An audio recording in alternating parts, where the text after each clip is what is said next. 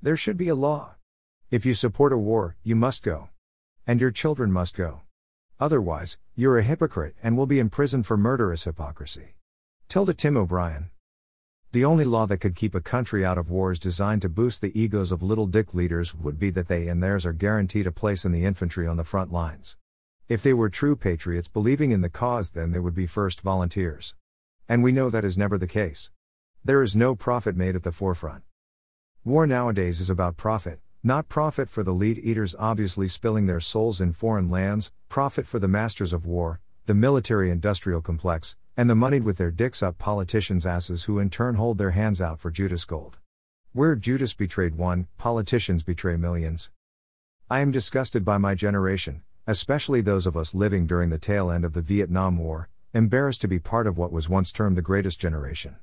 Truthfully, I think it's a title they gave ourselves and now whine about millennials' ego problems. Few volunteered for military service.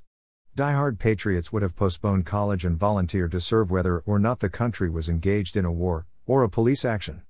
It wasn't hard to understand the decision not to enlist.